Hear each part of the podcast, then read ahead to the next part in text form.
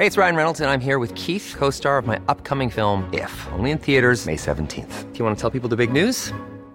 All right, I'll do it. Sign up now and you'll get unlimited for $15 a month in six months of Paramount Plus Essential Plan on us. Mintmobile.com slash switch. Upfront payment of $45 equivalent to $15 per month. Unlimited over 40 gigabytes per month. Face lower speeds. Videos at 480p. Active Mint customers by 531.24 get six months of Paramount Plus Essential Plan. Auto renews after six months. Offer ends May 31st, 2024. Separate Paramount Plus registration required. Terms and conditions apply if rated PG. I'm Sandra, and I'm just the professional your small business was looking for. But you didn't hire me because you didn't use LinkedIn jobs. LinkedIn has professionals you can't find anywhere else, including those who aren't actively looking for a new job but might be open to the perfect role, like me.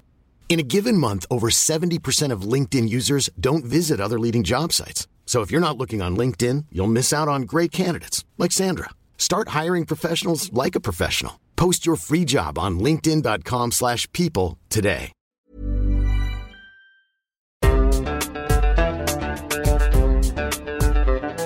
بودكاست صوت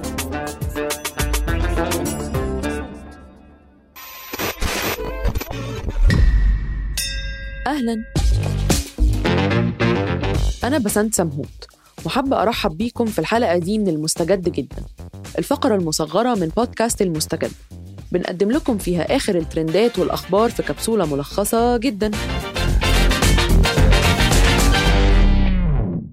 تحذير الحلقة فيها وصف لواقعة اعتداء جنسي.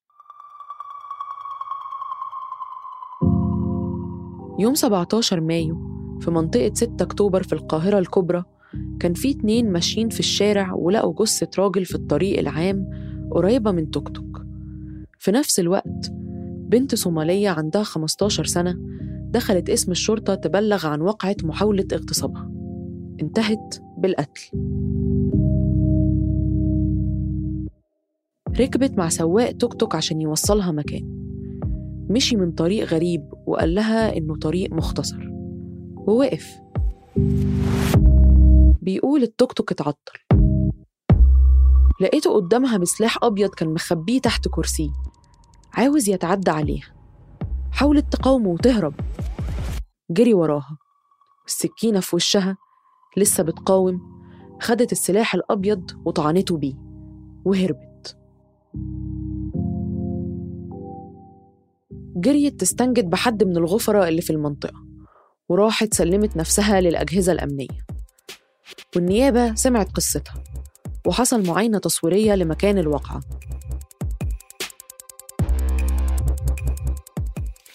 التحقيقات بدأت بالطابق لو القصة اللي اتروت حصلت فعلا ولا لأ. الكشف الطبي أثبت إنها مصابة في راسها وإيديها مطرح محاولات مقاومتها عشان تاخد السلاح. ويوم 27 مايو بعد الواقعة بعشرة أيام تم الإفراج عنها.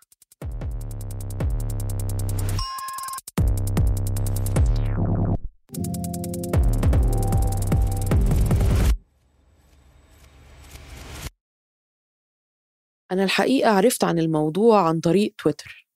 الحمد لله. على عكس اللي أنا متعودة عليه في حالات الاعتداء الجنسي إنه كتير بينتهزوا أول فرصة لاتهام الضحية. لقيت إنه في دعم كبير ليها. أولاً كان أكبر الغضب في القبض عليها إزاي طفلة عندها 15 سنة تتحبس؟ هي ليه جنسيتها مكتوبة في بعض العناوين؟ إيه العلاقة؟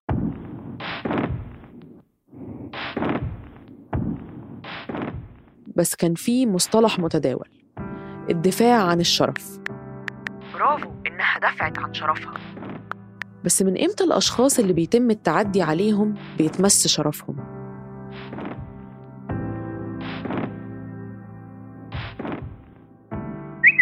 طبعا دفاعا عن شرفها وصف وضيع لأنه شرف الست مش بيروح باغتصابها وبيخلي ضحايا الاغتصاب ضحايا استسلموا للمغتصب عشان ما قتلوهوش أو ما اتقتلوش في الواقع. الصياغة الحقيقية هو الدفاع عن حياتها.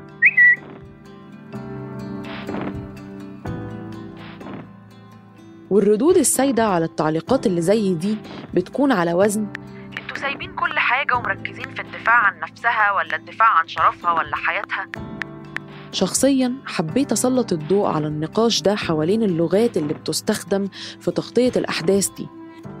يعني حاجة ممكن نفكر فيها وفي تأثيرها على معتقداتنا. زي ما حكينا تم إخلاء سبيل البنت بضمان محل إقامتها والتحقيقات لسه شغالة ومن قصة البنت في مصر بنفتكر قصة ريحانة الجباري في إيران. اللي قتلت ضابط سابق حاول يغتصبها. استدرجها بحجة تجديد عيادته وإنه محتاج مصممة ديكور. وفي الشقة الفاضية خدرها وحاول يغتصبها فطعنته بالسكينة اللي ما بتفرقش شنطتها.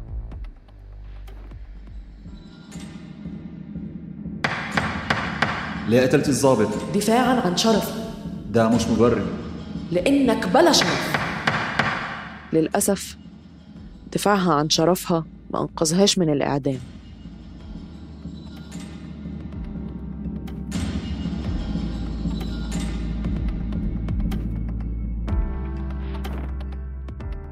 كنت معاكم من الإعداد والتقديم بسنت سمهوت. من التحرير عمر فارس ومن الهندسة الصوتية يزن قواس ما تنسوش تتابعونا على المستجد جدا كل أربع عشان تعرفوا إيه الجديد من الترندات. أما المستجد العادي هيكون معاكم يوم الحد زي المعتاد. بودكاست المستجد جدا من إنتاج صوت.